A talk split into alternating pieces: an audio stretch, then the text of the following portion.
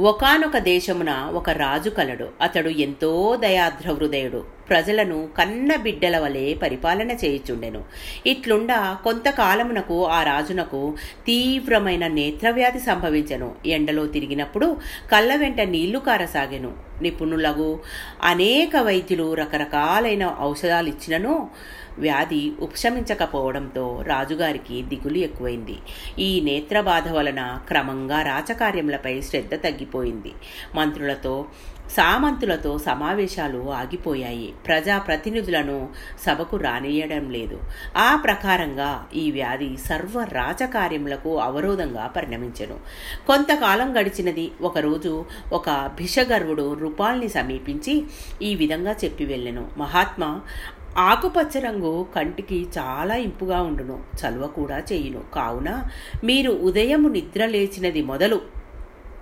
మరల పరుండు వరకు ఆకుపచ్చ వస్తువులనే చూడవలెను. ఇతర రంగు వస్తువులను అసలు చూడరాదు. ఈ విధంగా కాలం గడిచినచో ఈ వ్యాధి త్వరగా ఉపశమించగలదు.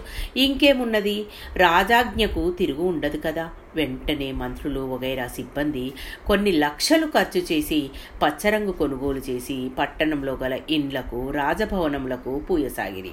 కొంతకాలమునకు ఒక సాధువు ఇటుగా వచ్చి ఇంటి గోడలపైన మరియు సకల వస్తువులపైన ఆకుపచ్చ రంగులు గమనించి ఆశ్చర్యపోయి కారణం తెలుసుకుని మహారాజును కలిసెను. రాజా ప్రజాద్రవ్యమును ఈ విధంగా దుర్వినియోగం చేయటం తగునా? అని సాధువు అడగగా రాజు తన నేత్రవ్యాధి గురించి తదుపరి వైద్యుల సలహాలను సాధువుకు వివరించెను. ఆ మాటలకు సాధువు ఉలిక్కిపడి ఈ విధంగా పలికెను. రామ రామ ఎంత అవివేకంతో కూడిన పనులు చేసి ఈ మాత్రానికి రాజ్యమంతయు పచ్చరంగులు పూయవలన? ఆకుపచ్చ అద్దాలు కల కళ్ళజోడును ధరించినచో ప్రపంచమంతయు మీకు ఆకుపచ్చగా కనపడును కదా.